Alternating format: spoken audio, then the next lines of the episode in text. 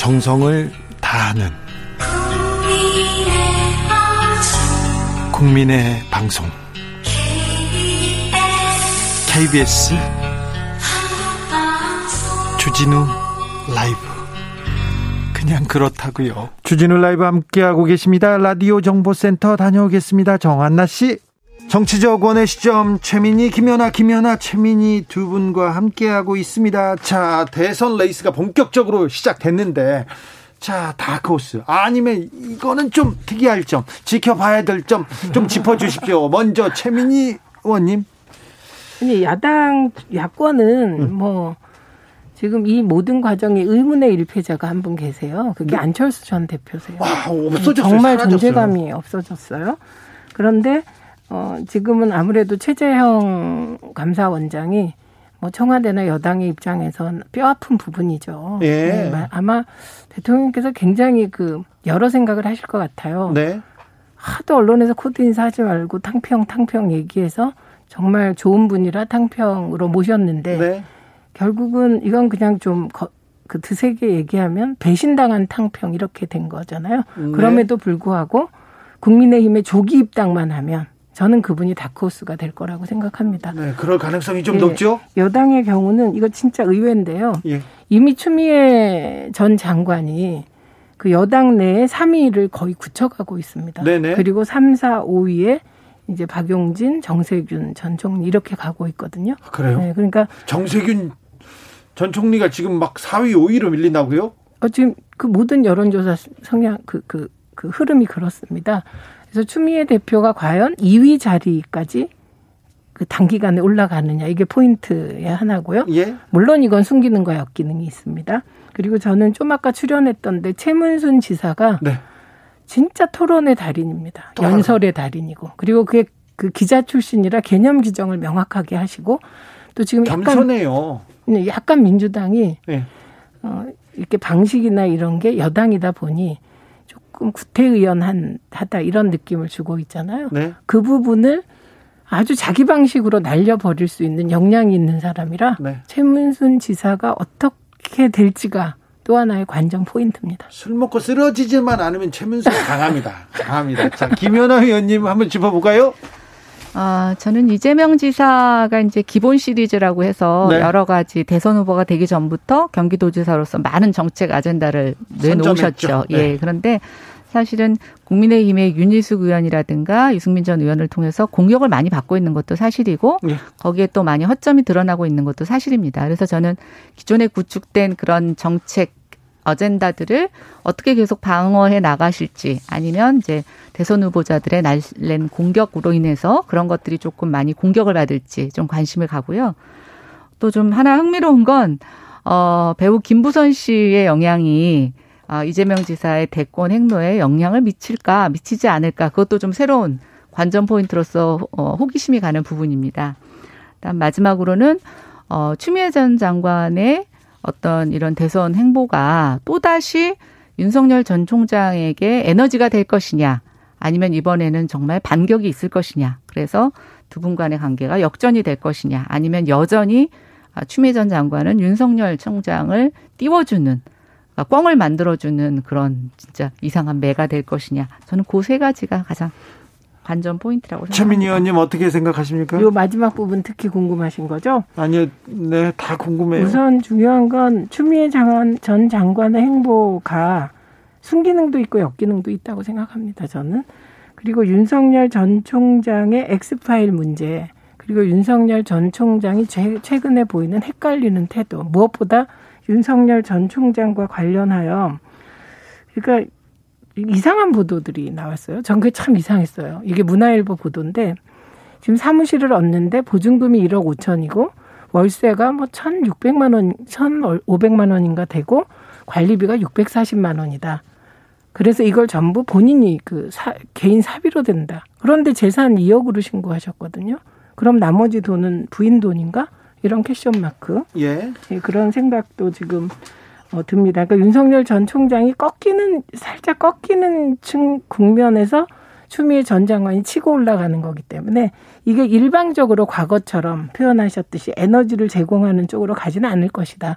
그러나 여전히 역기능적 측면에서 보면 이게 검찰 개혁은 사실상 문재인 대통령께서 사실 여러 차례 언급을 하셨는데 문재인 정부와의 검찰 개혁은 공수처와 검경 수사권 정으로 수사권 조정으로 제도적으로 1단계가 된 거기 때문에 엄청난 이 제... 진전이 있었죠? 네, 이거 안착하는 게 중요하다.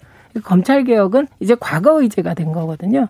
그럼에도 불구하고 과연 어, 추미애 전 장관의 행보가 윤석열 전 총장에게 다시 에너지를 만들어 줄지 이 부분은 뭐 두 개가 공존한다고 생각하는데 추미애 전 장관의 역할 중에 하나가 이 그 지금 개혁이 지지부진한 데 대해서 답답해하는 어 여당 쪽 열성 지지자들을 묶어주는 역할을 할 것이다. 그래서 순기능과 역기능을 비교하면 저는 경선 과정에선 순기능이 약간 더 크다고 생각합니다. 경선 과정에서는요. 네. 조이용님께서 아 우리나라 대권 후보자 참 많아요, 참 많아. 옥석을 가리는 과정 기대됩니다. 얘기합니다. 내일 윤석열 전 총장의 출정식이 있습니다. 아, 기자 질의응답이 있다는데 이 예정된 질의응답이 굉장히 궁금합니다. 그렇죠, 김연아 의원님? 네, 뭐 첫 일종의 정치인으로서 행보를 보이시는 거라 전뭐 누누이 예전에 국감장이나 상임위원장에서 보였던 그 거침없는 발언이 네. 어떻게 정치적 언어로 나올지 아니면 어, 정치인으로서의 윤석열은 좀 다른 면모를 보일지. 네. 뭐 저는 뭐 기대. 정치인 윤석열의 첫 걸음이에요, 사실. 네, 사실상 네. 이제 초보잖아요, 진짜. 정치인으로는 어떻게 생각하십니까, 최민희 의원님은? 우선 윤봉길 기념관 대관 과정의 꼼수 논란이 일었습니다. 근데 네. 이걸 또 꼼수 아니라고 얘기해요. 근데 제가 보기에는 약간의 꼼수입니다. 그러니까 이런 거는 좀 더 잡음이 없게 관리하는 게 필요할 것 같고 이건 뭘 얘기하냐면 주변에 일을 잘 실무적으로 처리하는 사람이 없다. 사람이 없다. 이런 얘기기도 합니다. 근데 이런 게 반복되면 대단히 곤란하겠죠. 그리고 검찰총장이었을 때 윤석열 전 총장에 대해서는 법조 기자, 특히 검찰 출입 기자를 중심으로 상당히 우호적인 분위기가 형성되어 있습니다. 네. 그런데 검찰총장이 아닌 대권 후보로서의 윤석열 후보는 내일 대권 선언하면 이제 우리의 그 명칭 고민이 끝납니다. 네. 이제 후보라고 부르면 되거든요. 근데 이 후보는 정치부 기자들을 만나는 거예요. 예. 그리고 때론 사회부 기자들. 네. 가장 언론인 중엔 거친 분들을 만나는 거거든요. 거침없는.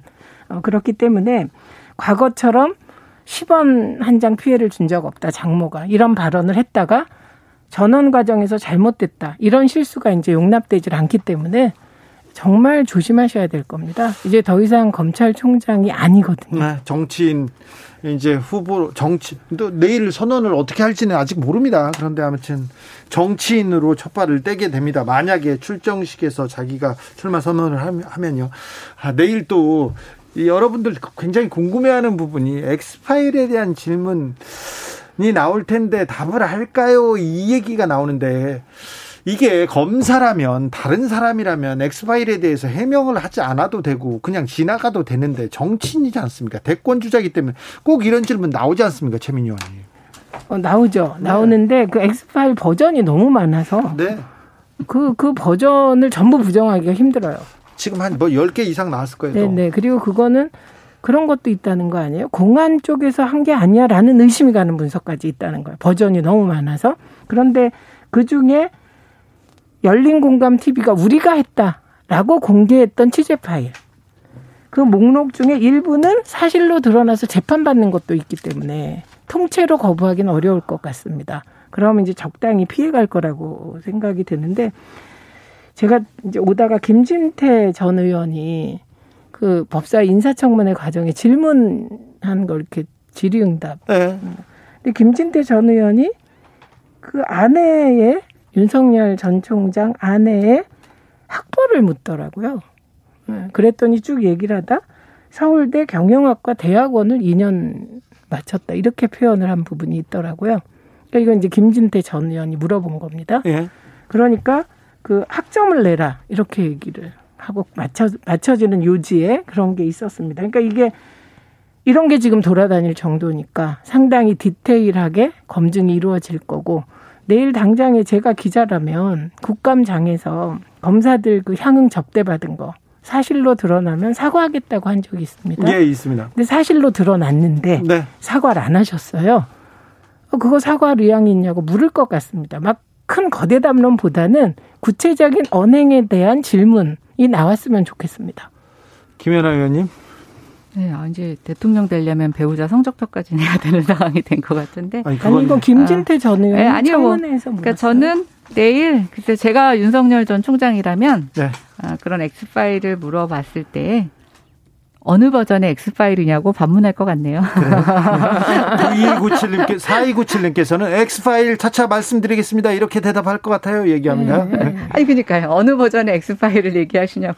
그럴 것 같은데요. 네.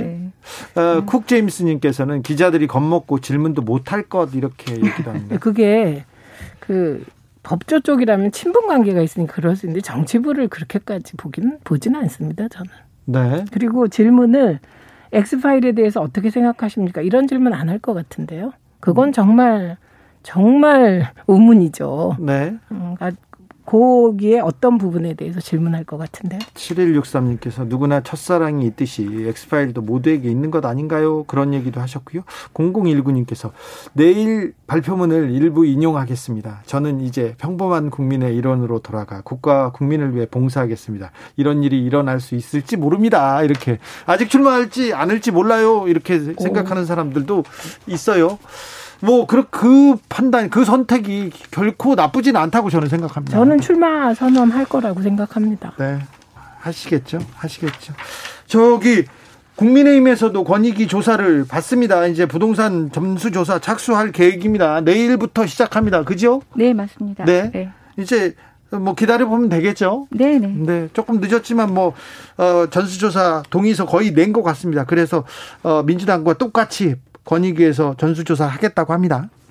여덟 명이 개인정보 동의서를 안 냈더라고요. 지금요? 네. 그래서 확인을 해봤더니 민주당 네. 쪽도 여섯 명이 안 냈더라고요. 아, 그래요? 네. 그래, 네. 그럼 이제 이 여덟 명과 여섯 명은 왜 안 냈을까? 이게 이제 궁금하죠. 그렇죠. 네. 기자들이 취재해야지 그거. 네, 이런 걸 좀 취재하시면 어떨까? 왜 민주당 쪽엔 여섯 명이 안 냈는지. 그리고 여덟 명은 안 내는 만한 분명한 이유가 있을 거 아니에요. 여덟 명이 안 냈는지. 네. 이런 걸 기자들이 취재했으면 좋겠고 그렇지. 민주당은 숙제가 이제 다시 돌아온 거죠. 네. 열두 명그 출당 내지 탈당과 관련하여 예. 분명한 태도를 민주당은 요구받게 될 것 같습니다. 네, 그렇죠. 근데 이런 경쟁을 좀 해서 네. 국민들한테 국민들의 눈 눈높이를 좀 맞춰야지. 아, 국민의 눈높이를 정치권이 못 따라가고 청와대가 못 따라가고 그러면 안 되지 않습니까? 청와대 이번에 반부패 비서관 얘기는 좀 참 참담한 참담함을 느껴야 됩니다. 청와대에서. 그건 뭐 정말 변명의 여지가 없다고 생각합니다. 그죠. 네. 네. 그, 여기까지 할까요? 네.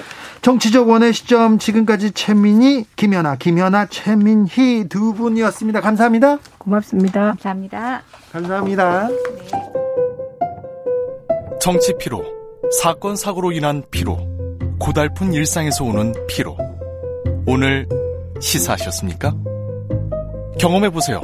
들은 날과 안 들은 날의 차이. 여러분의 피로를 날려줄 저녁 한 끼 시사. 추진우 라이브.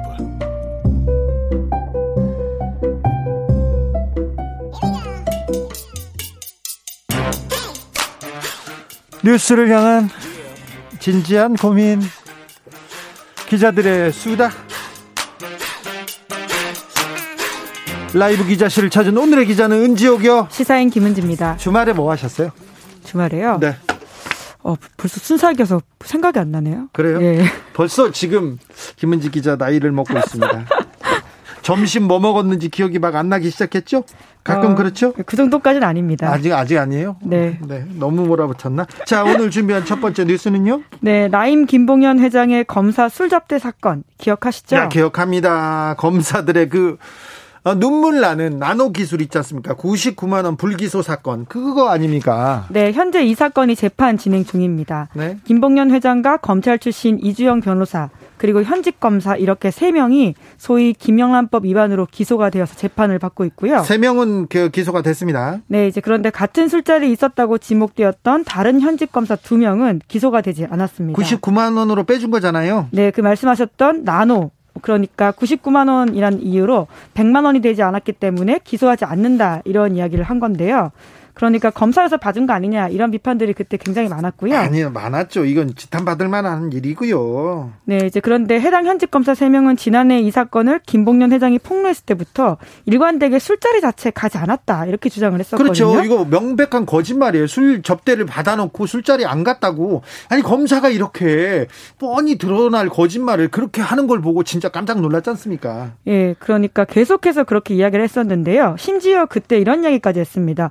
오히려 김봉현 회장 쪽에서 객관적인 증거, 그러니까 정확하게 날짜를 좀 특정해주면 그때 내가 안 갔다라는 증거를 가지고 있으니까 객관적인 증거를 입증하겠다. 이렇게 굉장히 당당하게 이야기했었거든요. 오리발을 내밀고 증거가 있으면 증명해봐라.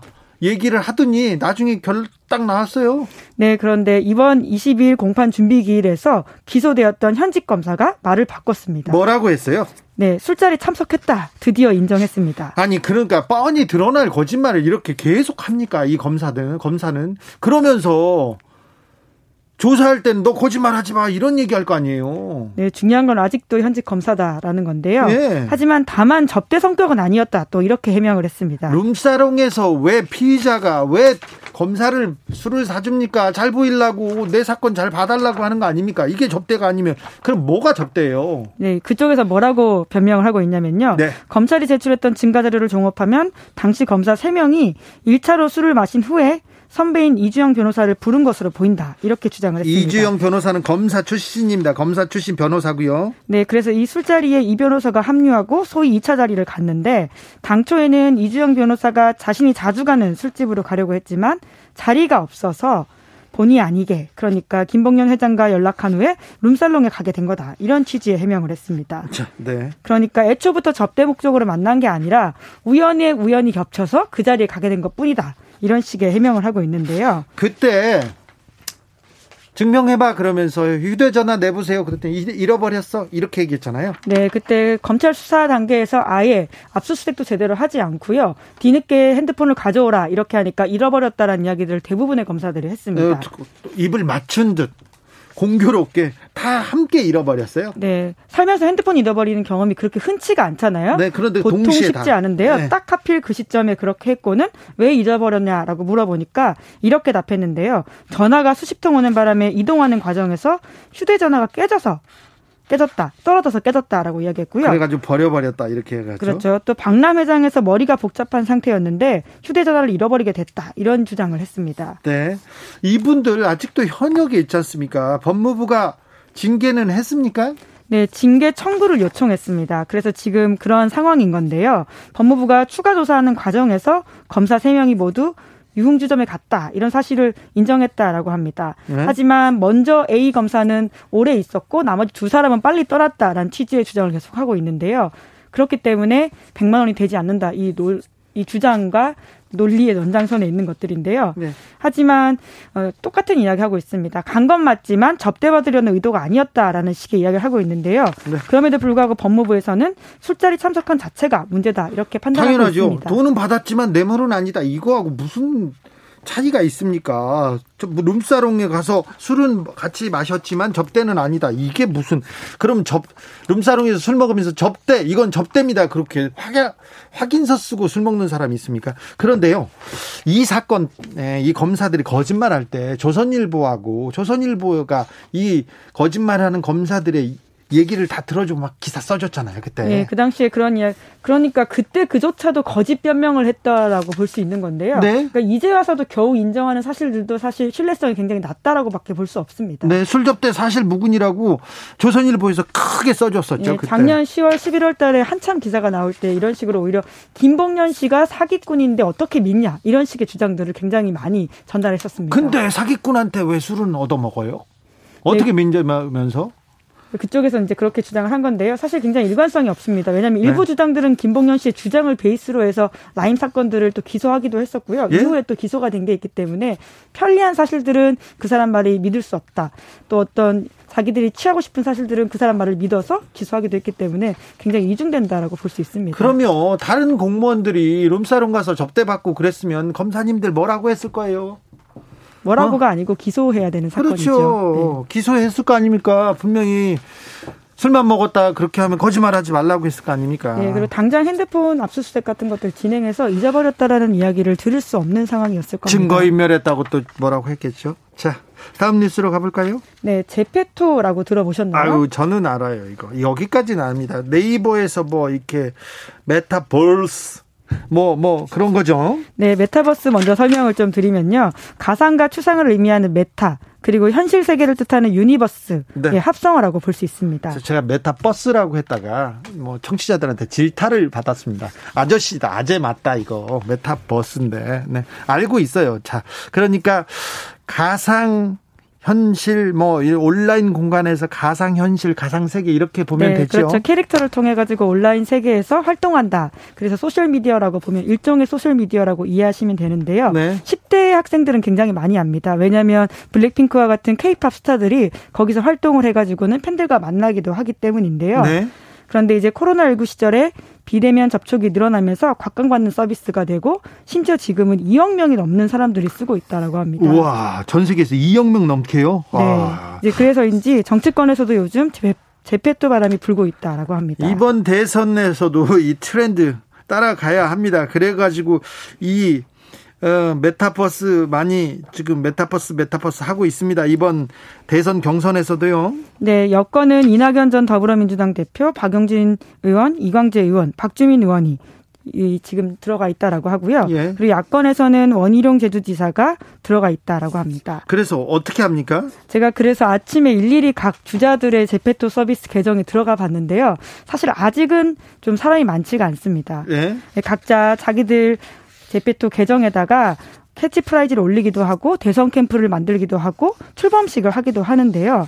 아직은 이 서비스가 10대, 20대 위주이다 보고 다 보니까요. 정치권에서도 아직 이제 막 들어가 있지 막 엄청 사람들이 많이 있다 이런 느낌 받지 못했는데요. 미국에서는요 조 바이든 대통령이 굉장히 잘 활용해 가지고 화제가 되기도 했어요. 예, 이게 메타버스는 아니고요. 그 예를 들어서 닌텐도 게임 모여봐요 동물의 숲 줄여서 어, 줄여서 주는 말이 있는데요. 모동숲이라고 합니다. 네. 네. 저도 이제 이 게임을 잘 하는 건 아닌데 네. 밀레니얼 세대들이 주로 하는 게임이기도 하고 게다가 코로나19 당시에 잘 활용을 해가지고 굉장히 인기가 있었다라고 해요. 네. 캐릭터 같은 것들도 무료로 나눠주고 사람들을 끌어와가지고 자기 캐치프레이즈를 알리고 공약도 알리는 서비스로 활용을 했다라고 하는데요. 당장 표로는 얼마나 연결되었는지 모르지만 그 당시에 꽤 화제가 되었습니다. 네, 관심만 끌으면 관심만 끌면 이거는 뭐 성공이라고 하지 않습니까? 네, 정치인한테는 아무래도 무플보다는 악플이 낫다 이런 말이 떠오르게 하는 전략으로 느껴지긴 하는데요. 네. 물론 아직은 좀 갈 길이 멀어 보이긴 합니다. 그러게요. 이번 대선에서는 크게 영향을 미치지는 못하겠지만 아마 대선 캠프에서 다 이걸 생각하고 있을 거예요. 마지막으로 만나볼 뉴스는 어떤 내용이죠? 네, 홍콩 민주화의 앞장선 신문이 폐간되었다라고 합니다. 빈과일보 얘기죠. 네, 그렇습니다. 빈과일보가 그 지금 압수수색을 당한 바가 있고요. 게다가는 자산이 동결당한 상태였다라고 합니다. 네. 그래서 이미 폐간을 24일 날 했다라고 하는데요. 게다가 빈가일보 논설위원이 영국으로 출국하는 과정에서 홍콩 보안법 위반 혐의로 붙잡히기도 했다라고 하고요. 네. 콘텐츠를 채우는 또 다른 사람들인 편집국장을 비롯해서 여러 관계자들도 홍콩 보안법 위반 혐의로 체포됐다라고 합니다. 사주가 빈과일보 사주가 밑보인 거죠. 네, 이미 징역 20개월 선고를 받은 바가 있고 요. 예? 당시에 불법 집회 참여 혐의라고 합니다. 홍콩 보안법 위반 혐의고요. 네, 이제 이러한 상황이다 보니까 제대로 언론이 운영을 하지 못 못하고 결국 문을 닫게 되는데요. 빈가일보뿐만이 아니라 다른 언론들도 지금 위기다 이런 이야기들이 현지에서 나오고 있습니다. 홍콩 보안법 시행된 지 1년 만에 1년 만에 이런 큰 변화가 있습니다. 네, 오는 30일이 1년째입니다. 예. 지난해 6월 30일 중국 전국 인민대표대회 상무위가 만장일치로 홍콩보안법을 통과시킨 바가 있는데요. 그러니까 네 가지 범죄를 저질렀다고 해석되는 자에 대해서는 최고 무기징역까지 할 수 있는 법입니다. 홍콩판 홍콩판 국가보안법입니다. 네, 국가 분열, 중국 전복, 테러 활동, 외국 세력과의 결탁 이렇게 네 가지 안보 범죄라고 하는데요. 문제는 말씀처럼 해석의 여지가 아주 들어가는 문제이기 때문에 네. 홍콩판 국가보안법 그러니까 막걸리 보안법 비슷하다 이런 비판들을 받고 있습니다. 예, 그렇죠. 어떤 행위가 범죄인지 구체적으로 적시하지 않아서 예. 당국이 해석하기에 따라 가지고는 반대파를 제거하는 법으로 쓰일 수 있기 때문인 그래서. 민주주의를 위축시킬 수 있다 이렇게 생각. 생각하는데 또 중국에서는 우리 민주주의 아니야 얘기합니다. 네, 그렇죠. 홍콩 사법부가 아니라 게다가 이 법에 대한 해석 권한도 중국 상무위가 있기 때문에 네. 여러 가지로 문제점들이 있습니다. 홍콩의 의회 상황도 좋지 않습니다. 아무래도 아, 홍콩의 민주주의는 크게 위협받고 있습니다. 네, 민주진영의 존폐기로 섰다 이런 평가까지 나오고 있는데요. 7월부터는 진정성이 의심된다라는 이유로 의원직을 박탈당할 수도 있습니다. 진정성이 의심된다는 이유로요? 네. 진정성을 네. 누가 증명해요? 네. 누가 네. 어떻게? 아까 막걸리 보안법 그러니까 홍콩 보안법과 같은데요. 결과적으로 반대파를 제거하는 데 쓰일 수밖에 없다 이런 이야기가 나오고 있고요. 예. 그래서 이러한 충성서약 서명하지 않겠다. 라고 밝혔던 홍콩 공무원들 120명은 이미 해고당한 상태라고 합니다. 아, 그래요? 그리고 지난번에 그래도 압도적으로 선거에서 선거에서 홍콩 보안법을 반대하는 쪽에서 좀 당선됐지 않습니까? 네, 굉장히 많은 사람들이 당선됐는데요. 의석의 86% 정도입니다. 그런데 이러한 충성 서약 이슈로서 절반 가까이가 자격을 잃을 수도 있다. 이런 이야기가 나오고 있습니다. 그래요? 예, 그 정도로 위기인 상황인 건데요. 당장 7월 1일 집회부터 어려운 상황이다라고 하는데 홍콩이 주권 반환 기념 집회 매년 열어왔었는데요. 18년 만에 열리지 못할 위기라고 합니다. 홍콩 민주 진영의 시위가 계속됐는데 지금 상태는 좀 어떻습니까? 동력을 많이 잃었지요? 네, 아무래도 이 홍콩 보안법 이후에는 그런 이슈들이 많기 때문에 잡혀갈 수도 있다라는 위기 의식들이 현실로 다가와 있고요. 지금 말씀드렸던 것처럼 충성서약 이슈가 있기 때문에 앞으로 더 어려워질 것으로 보입니다. 어, 앞으로 더 어려워질 것 같은데 또 홍콩 정부 그리고 중국 정부에서는 계속해서 홍콩에 대해서 강한 드라이브를 걸 것 같고요. 네, 이제 그것을 국가 안보를 위험에 빠뜨리는 행동을 처벌하고 중지 중지시키고 예방하기 위한 목적이다 이렇게 밝히고 있는데요. 그래서 빈과일보 간부들을 체포하는 것은 저널리즘과 아무 관계가 없고 언론의 자유를 해친다고 볼 수 없다 이런 강경한 주장들을 내놓고 있습니다. 아, 홍콩에서 한국의 촛불 집회 그리고 민주화 운동을 이렇게 보면서 많은 희망을 가졌다고 했는데 지금 홍콩의 민주주의가 진짜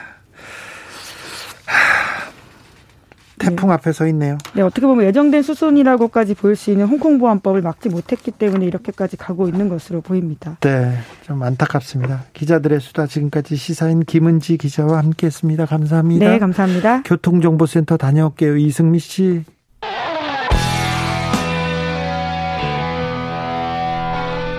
스치기만 해도 똑똑해진다. 드라이브 스루 시사 주진우 라이브.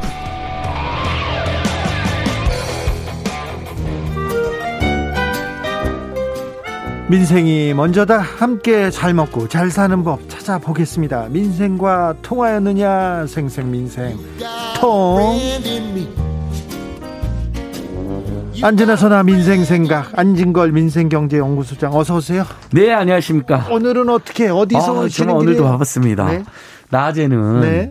사실 최근 조선일보가 정말 너무나 황당한 보도를 일삼았잖아요. 어떤요? 아니 그 조국 그 범죄 관련 보도에 조국 전 장관 분열을 아, 네. 사탈을 놓았죠. 예, 예. 아주 나쁜 보도, 안 좋은 사건 보도에 문재인 대통령 이미지를 사용했죠. 이게 네. 최소 여섯 건이 지금 적발이 된 겁니다. 네, 한두 번이 아니고 예, 항상. 그래서 네. 언론 시민단체들이 엄청 분노해가지고요. 예. 조설 본사 앞에 갔는데 네. 거기 피켓 중에 하나가 실수라고 핑계대지 말고 영혼 없는 사과 마라. 네. 이런 것도 있었고요. 보도경위 공개하고 재발 방지 약속하라. 네. 제가 이 이야기를 굳이 드리는 이유는 제가 민생경제 살리기 할 때 한이 맺혀서 그렇습니다. 어떤 항상 조선일보는 저희들이 지는 서민이나 중산층이나 사회경제 약자들을 위한 정책을 반대하고 나섭니다. 네. 주로는 재벌이나 대기업이나 부동산 투자를 비호하고 나오는 거죠. 네. 그러니까 그런 황당한 보도 형태만 있었던 게 아니라 서민 경제 살리기, 민생 경제 살리기에 꼭 필요한 정책들. 좀 이따 이야기 나오는 들면 전국민 재난지원금 같은 경우도 꼭 필요한 정책인데 막 나라 살림 가돌날 것처럼 막 과장을 하고 호들갑을 떱니다. 아 그리고 최저임금 네. 조금 올리지 않습니까? 그럼 나라 망한답니다. 네, 기업 망하고 나라 망한다. 근데 지난 자 최저임금 논란이 있었죠. 논란 인정해요. 그다음에 제가 친한 중소상공인들도 어려워진 거 제가 인정한단 말이죠. 네. 근데 지난 처음에 문재인 정부 2년간 최저임금 많이 올렸고 논란이 있었잖아요. 지금 한국 경제 망하나 나라 망하지 않았잖아요. 네. 오히려 최저임금 2년 올려서 어, 최저임금 받는 노동자들 중에 상당수가 월급이 올라가는 굉장히 좋은 효과도 있었습니다. 그런 효과는 완전히 예면하고. 옛날에는 네. 주 5일째 하면 또 나라 망한다고 그렇죠. 했어요. 그것도 제가 안 나도 아니, 하나도 네. 안 집어먹죠. 하지만 조일제 근무한 다음에 오히려 노동시간 잔뜩 재고 휴식이 늘어나니까 생산성이 증가돼서 한국 네. 경제 이만큼 더 발전하는 동력이 됐거든요. 제발 그런 보도 행태에 우리 공영방송에서 한번 지적하고요. 네. 자, 그 다음에 제가 삼성생명 암보험 환자들 아주 어렵 월요일마다 그렇죠. 집회장 갔잖아요. 네. 오늘 제가 집회 대신 협상을 하고 왔습니다. 아 그래요. 이제 좀 예. 협상의 물꼬가 예? 투쟁하신 분들은 투쟁하고 네. 저나 뭐 몇몇 종교인들은 이제 우리 애청자들이 이 뉴스를 많이 아니까 네. 삼성생명 고위층을 만나서 저희가 이제 너무 농성이 길어지는데 더 더워지기 전에 네. 청와대 시민사회 수석께서도 신임 수석도 그렇게 이야기했잖아요. 방정국 수석도 이 문제 해결해야 된다. 네. 그래서 어 양측이 조금씩 양보해서라도 해결하자 예. 이렇게 협상을 하고 있는데 아유. 잘하면 다음 주 중에 이 문제 타결 소식도 대화 협상으로 예, 예, 예, 나왔다는 것만 해도 예. 반갑습니다. 제가 이야기를 또 네. 굳이 전한 이유가 주진우 라이브를 통해서 제가 이걸 한 2, 3주 한 번씩 소식을 전했잖아요. 네. 그래서 이슈가 널리 알려진 겁니다. 네네. 네. 삼성도 부담이 됐다는 거예요. 네. 방송에서 계속 주진우 기자님하고 제가 떠드니까. 네. 이게 바로 공영봉쇄 역할이거든요. 네. 삼성은 날마다 광고에 나오잖아요. 네. 그걸 저기 대변해주는 언론도 많잖아요. 네. 하지만 안보 환자들, 해고 노동자들 이분들은 광고도 못하죠. 대변해주는 언론도 없거든요. 아픈데 거기서 바로 또 누워있지 않습니까? 예, 방송법에 하면 공영방송이 그들을 대변해라 되어 있습니다. 네. 사경 약자들의 목소리 제출했고요. 자, 오늘 이슈 재난지원금으로 바로 쑥 들어가 보겠습니다. 재난지원금 가기 전에 속보 일러드리겠습니다. 예. 문재인 대통령이 조금 전 5시 50분에 예. 최재형 감사원장이 제출한 사표를 당일 수리했습니다. 문재인 대통령은 바람직하지 않은 선례라고 짧게 입장을 전했습니다. 자, 예. 첫 번째 뉴스로 가보겠습니다. 오늘 장관들이 경제장관들이 다 청와대에 모여서 회의를 했답니다. 그래서 재난지원금 예. 지급 어떻게 돼갑니까? 자, 제일 핵심인 전국민 재난지원금 이게 지금도 오늘 또 발표가 안 됐습니다. 네. 자, 추석 전에 여름휴가 전에 두 번째 정민 재난님 나올 것으로 알고 기다렸던 국민들 입장에서는 굉장히 지금 난감하고 실망의 여기자 터져 나오는데요. 근데 오늘 이제 나온 게 신용카드 캐시백만 확정이 됐거든요. 네. 근데 신용카드 캐시백은 전 국민 재난지원금을 준 다음에 병행해서 혹시 신용카드를 조금이라도 더 쓰면 그러니까 2분기보다 3분기에 더 쓰면 더 쓴 거에 10%를 캐시백으로 주니까 병행했을 때 의미가 있는 정책인데 아예 전국민 재난지원금에서 20%나 30%를 싹둑 안 주고 그 사람들은 신용카드 캐시백만 이용해라는 건요. 어떤 문제 발생해? 제 주변에 돈 좀좀 좀 열심히 버는 친구들이 다 그런 얘기를 합니다.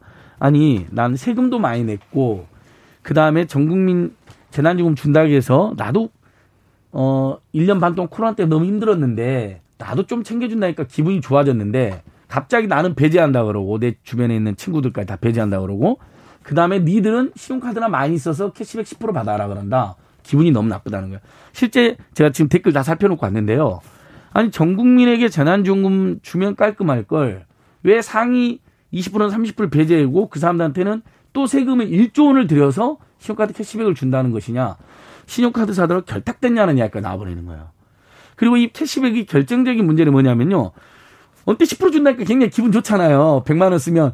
근데 100만 원 쓰면 10%를 다 주는 게 아니라 4분의 2분기보다 무조건 금액을 더 써야 돼요. 더 쓴 거에서만 10%를 주는 거니까 4분의 2분기 200만 원 썼는데 4분의 3분기에는 그러면 300만 원을 쓰면 그때 10만 원만 받는 겁니다. 그렇죠.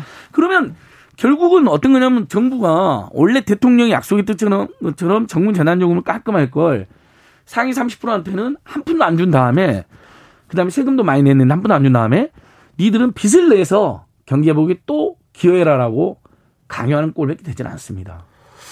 네, 콕 제임스님께서 기재부가 카드 회사인가요? 왜 카드 쓰라고 나라에? 어, 그러니까요. 지금 얘기합니다. 순서가 잘못됐습니다. 송영길 대표가 이야기를 했을 때 환영받은 이유는 뭐냐면요. 먼저 전국민 재난지원금을 보편적으로 깔고요.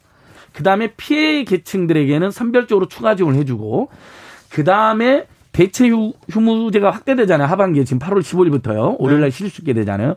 그 다음에 여름휴가 끼고 해서 소비를 우리가 늘려야 되는데 재난지원금 쓴 다음에 여유 있는 계층들은 신용카드 캐시백까지 조금 더, 더 쓰면 되는 거잖아요. 네. 이렇게 함으로써, 어, 국민 모두가 지원받는 건 보편성, 신속성, 그 다음에 피해 계층하고 취약 계층은 추가로 지원해 줌으로써 선별성과 형평성도 갖춰주고 거기에 내수 경제를 더 살리기 위한 신용카드 캐시백이 병행됐을 때 환영을 받은 겁니다. 아무튼 근데 문재인 대통령 그리고 민주당에서는 자 보편적으로 다 주자 이렇게 하는데 지금 완전히 경론이 붙었는데요. 네? 자 갑자기 홍남기 부총리가 안 되겠다. 30%는 못 주겠다. 그래서 지금 나이가 난 겁니다. 그래서 민주당 의원들이 막 대거 나서서 해임 건의안을 제출할 수도 있다는 압박까지 지금 나와 있는 상태고요. 근데 자, 이것은 자, 1차 때 전국민 재난지원금을 줘가지고 우리 국민들이 효과를 느꼈습니다. 그 다음에 어떤 논의가 있었냐면 근데 하다 보니까 지금 재난은 길어지는데 피해를 보는 사람들 많이 보는 사람이 따로 있잖아요. 주로 소상공인들이라든지 취약계층이나 그다음에 여행업계나 이런 데가 있었지 않습니까? 그래서 2차, 3차, 4차는 전 국민에게 안 주고 선별로 줬습니다. 그때도 논란 끝에. 그 다음에 다섯 번째 재난지원금을 줄 때는 대통령과 여당 대표가 전 국민에게 주는 1호금과 지원금을 하자고 여러 번 약속을 했습니다. 약속을 했는데 또 선별 여기에 갑자기 또 선별이 나오는 겁니다. 거기에다가 또 신용카드까지 나옵니다. 2266님께서는 신용카드 못 만드는 국민들은 어찌 됩니까? 0133님. 난 신용카드도 없는데 뭐야 이렇게 얘기하는데 그렇죠. 신용카드 없는 분들도 이렇게 되고요. 선별 얘기 나오면 이렇게 또또 피해를 상위 30%나 20%를 제외한다고 한번 보시자고요. 그동안 구성원으로서 세금도 많이 냈던 상대적 부의했던 30% 20%는 너무나 화가 나고 상대적 박탈감 느낄 거고요. 이 코로나19는 복지 대책이 아닙니다. 1년 반 동안 모두 고생했잖아요. 우리 국민들 모두가. 거기에 대한 1호금이고 지원금이라는 걸 문재인 대통령도 여러 번 이야기했습니다. 근데 정부 수반인 대통령은 그걸 여러 번 약속했는데 일개 부처 장관인 홍남기 부총리가 안 되겠습니다. 30%는 제하고 주겠습니다. 이렇게 반기를 등골이 됐습니다. 그러니까 여당 의원들이 열받아갖고 나이가 날 수밖에 없고요. 의원 시구원의 이 지적이 굉장히 우리 국민들의 마음을 대변하고 있는데 기재부한테 우리가 곡간 열쇠를 준 것은 곡간을 마음대로 처분해라는 게 아니라 마음대로 저 관리하라는 게 아니라 잘, 잘 관리하고 있다가 국민이 필요할 때 잘 써라고 준 건데 지금 열쇠를 갖고 있다는 이만으로 꼭 필요한데 곡간을 문을 안 여는 꼴 똑같다고 지적을 한 겁니다. 거자 민주당은 그렇게 그 지적하고 있고요. 홍남기 경제부총리 그리고 기재부에서는 어려운 사람들한테 더 두텁게 지원하는 것이 정부의 역할이라고 계속 고집을 꺾지 않겠습니다. 송계종님께서는 그냥 지역 화표를 주세요 얘기합니다. 예. 아니 그래서 그 홍남기 부총리님의 의견도 일리가 없는 건 아니어서 그래서 2차에서 4차는 선별로 어려운 분들 더 줬잖아요. 네. 근데 1년 반간 이번에 고생했고 방역 단계가 일정하게 성공하고 백신이 지금 30% 맞은 단계에서는 이제는 정부에 줘야 될 때가 됐다는 게 국민들의 많은 의견이고 민생 시민단체들의 압도적인 의견입니다. 그럼 이제 어려운 사람 더 줘야 된다는 일리 있는 말은 어떻게 해결하면 되냐면요. 이번에 상반기에 추가로 더 거친 세금이 예상보다 더 거친 세금이 40조 안팎 40조 가까이 되잖아요. 네.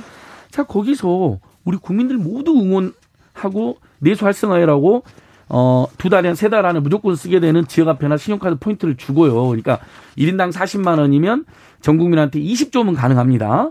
40조가 더 거쳤는데 2조를 그렇게 쓰고 그 중에서 5조에서 10조는 피해를 많이 본 계층이나 취약계층이나 여행업계나 공연업계나 전시업계 같은데 추가로 지원해주면 더 피해를 보신 분들도 두텁게 지원해주는 게 가능하잖아요. 돈이 없는 것도 아니에요. 네. 40조가 더 거쳤다니까요. 알겠습니다. 돈을 잘 걷었으니까 네. 국민들 위해서 쏘라는 겁니다. 김영성님께서 주라는 재난지원금은 안 주고 국민한테 스트레스를 주면 어떡합니까? 얘기합니다. 이거 길어지면 자. 정말 우리 국민들 정말 열폭할 겁니다. 저는 네. 이번 주 안에 문재인 대통령님하고 청와대가 나서 정리해야 된다고 봅니다. 네. 결론을 정... 내리겠죠. 네. 계속해서 이렇게 질질 끌 문제는 아닌 것 같습니다. 자, 쿠팡 화재 사건 어, 떻게 돼가고 있습니까? 그 이후에 좀 나아지고 있습니까? 예, 노력은 쿠, 하고 있습니까? 쿠팡 화재 사건도 최악이었지만 그 이어서 쿠팡 배달에 네. 쿠팡 이츠 점주님이 쿠팡 이츠 전화 받고 쓰러져갖고 숨지는 일이 있었잖아요. 예, 예. 제가 갖고 왔습니다. 예. 어, 사실다라는 고객 리뷰가 있어도 점주는 댓글도 못 쓰게 해놨어요. 네. 환불 규정도 없어요. 네. 그래서 새우튀김 몇, 막 하루 이틀 지났는데도 막 몇 개 먹었는데 나머지가 마음에 안 든다고 환불해달라고 환불해달라고 쿠팡 이츠가 종용하는 겁니다. 네. 그래서 사고가 생겼는데 그래서 다음 지난주 화요일 날 제가 항의 방문을 갔다 왔습니다. 예. 쿠팡 본사까지 갔다 왔는데요. 그 쿠팡 본사 항의 방문을 가면서 제가 새로운 사실도 하나 알아냈습니다. 작년 5월 달에 쿠팡이 물류센터가 너무 열악해서 심지어 에어컨도 제대로 안 틀어주고 밀폐된 환경에서 그러니까 사람들이 엄청 밀폐 밀집된 환경 물류센터에서 열악한 조건이 일했는데 그래서 집단 감염 한번 발병했었죠. 예. 그때 그 쿠팡의 노동자, 열악했던 노동자의 배우자한테 올, 올마간 겁니다. 예. 그분이 지금 사경을 헤매고 있거든요. 아직도요? 근데 쿠팡이 치료비를 정확히 지원 안 해주고 있습니다. 저희들이 보기에는 그건 도의적으로 지원해 줘야 되잖아요. 예. 쿠팡의 열악한 환경 때문에 노동자가 감염이 됐고 네. 그 상태에서 집에 퇴근해서 온 가족이 감염이 돼 버린 거예요. 네. 근데 그 이제 대리하는 변호사님이 입장을 내서 알려지게 된 건데요. 방금 전에 전화해 보니까 쿠팡에서도 전향적으로 나오려고 고민하는 것 같은데 아직도 해결 안 됐답니다. 네. 우리 주진우 라이브 KBS 공영방송 라디오 이름으로 쿠팡에게 호소 드려봅니다. 자, 어, 화재 참사 나갔고 소방관 어르신 선생님 돌아가시니까 나름대로 성의 있게 조치를 했습니다. 네. 그런데도 우리 국민들이 왜 불매운동과 탈퇴운동 하겠습니까? 물류센터, 배송센터에서 과로사가 계속됐을 때는 정말 과로사도 인정하지 않고 제대로 사과도 사과도 하지 않았습니다. 네. 어떤 일이 있었냐? 지지난주 목요일 날은 쿠팡 물류센터에서 숨졌던 고 장덕준님의 아버님이 전국 순례를 했어요. 쿠팡에 항의하는. 네. 우리 아들의 친구들이 쿠팡에서 지금도 일을 하고 있는데 물류센터나 배송센터에서 네. 또 과로사로 숨지면 어떡하냐. 쿠팡은 우리한테 형식적으로 사갔지만 진심이 느껴지지 않는다. 네. 뭐 지지난주 목요일 항의 방문 가신 거고 지난주 화요일 날 어, 중소상공인들과 저희가 점주들에게도 너무 함부로 한다 해서 저희가 또 항의 방문 간 거예요. 예. 근데 거기에다가 코로나 감염된 배우자에 대해서 치료비조차 지원하지 않는 것도 사실로 밝혀진 거예요. 예. 그 국민들이 더 열받는 건데 거기에 뭐 우길기를 판매하고 있다 뭐 이런 것도 이제 다 밝혀진 거죠. 네. 그러니까 쿠팡과 관련돼서 지금 문제 제기된 것만 수십 가지가 되는 겁니다. 우리 국민들 사이에서. 네. 중소기업 중소상공인들 물건 팔잖아요. 대금 얼마 만에 준지 아세요? 주준 기자님? 언제요? 쿠팡은? 얼마, 주는데? 두 달 꽉 채워서 대금을 주는 거예요. 네. 하루하루 일주일 일주일 돈이 급한 분들 그걸 우리가 전문용어로 돈맥 경화라고 그러잖아요.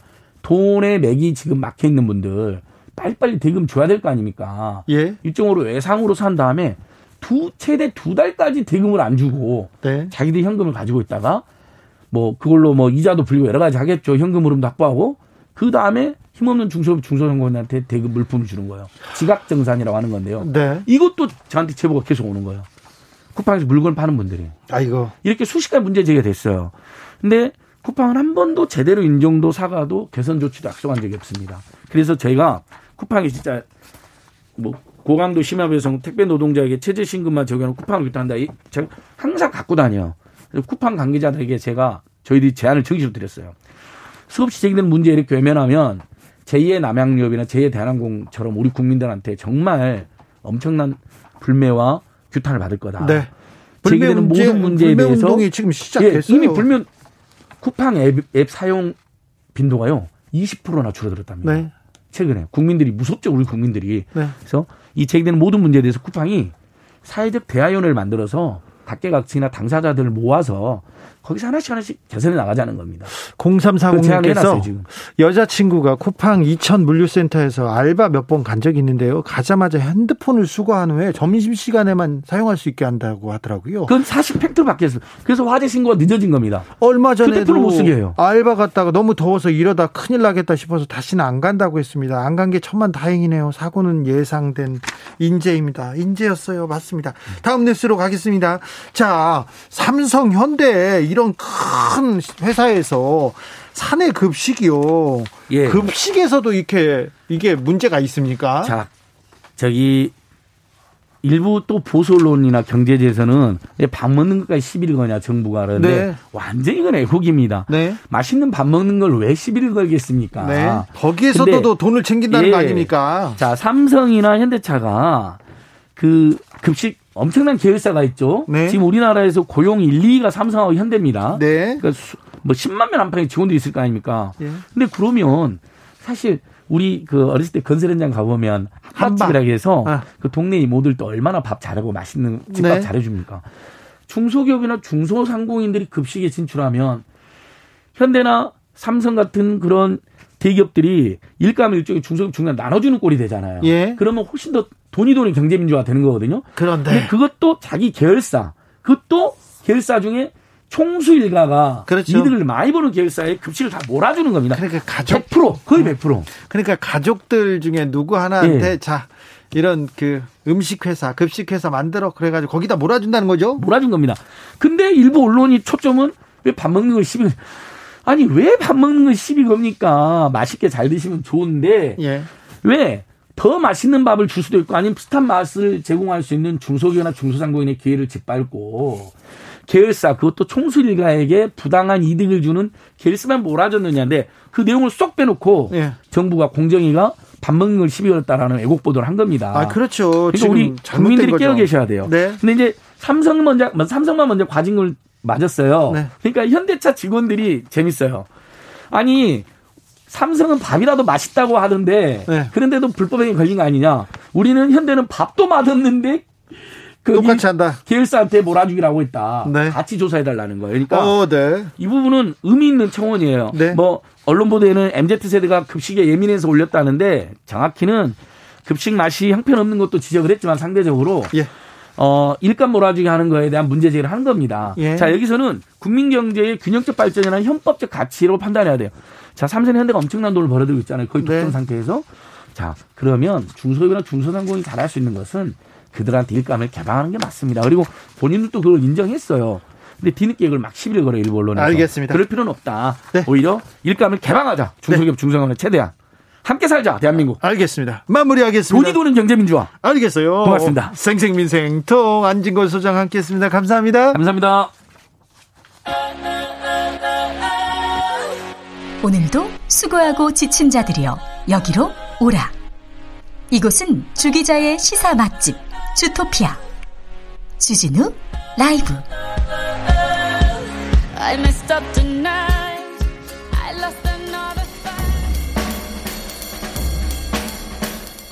느낌 가는 대로 그냥 고른 뉴스 여의도 주필.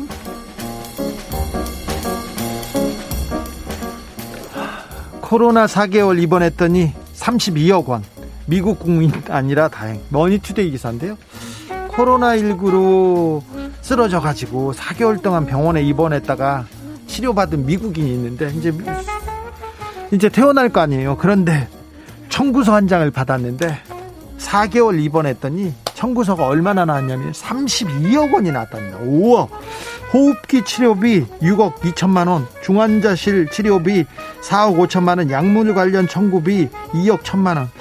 물론 이거는 음, 보험 적용 받기 전 금액이기 때문에 얼마나 부담해야 될지는 모르지만 미국은 정말 거대한 사업체구나 국가가 아니라 이런 댓글이 계속 달렸습니다. 아, 미국이 아닌 나라에 살아서 감사하다. 특별히 의료보험 제도가 잘 된 우리나라에서는 이런 걱정은 안 하지 않습니까? 우리나라는 코로나 걸리고 그러면 국가에서 처리, 처, 치료해 줍니다. 네.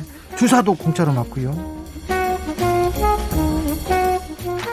마리화나 연기 자욱한 뉴욕 코로나 세수 줄자 죄악세 경쟁 조선일보 기사입니다. 코로나로 뉴욕이 불황일 거 아닙니까? 아무래도 관광객이 안 오니까 그래서 세수가 그러니까 세금이 한 15조 정도 작년에 이렇게 줄었어요. 그러자 뉴욕에서 뭘 했냐? 세금을 쉽게 걷는다고 죄악세. 그러니까 이런 범죄 범죄에다가 돈을 이렇게 많이 이렇게 부과합니다. 그래서 뉴욕주가 3월부터 마리화나 합법화했어요. 옆에서 옆에 다른 주 합법화한다고 해서 우리가 늦으면 안 된다고 해서 그렇습니다. 지금은 뉴욕에서는 지금 마리아나를 어, 백신 맞지 않습니까? 그럼 경품을 주기로도 합니다. 그런데 아, 성인용만 합법화됐는데 이게 또 미성년자들도 뭐 껌이나 콜라처럼 기호품처럼 이렇게 이용하게 될까 이거 걱정입니다. 자, 코로나가 불을 댕겨서 마리아나 합법화가 왔어요. 코로나 이후에는 어떤 세계가 올지, 어떤 세상이 열릴지 굉장히 걱정이 되기도 합니다. 한편으로는요.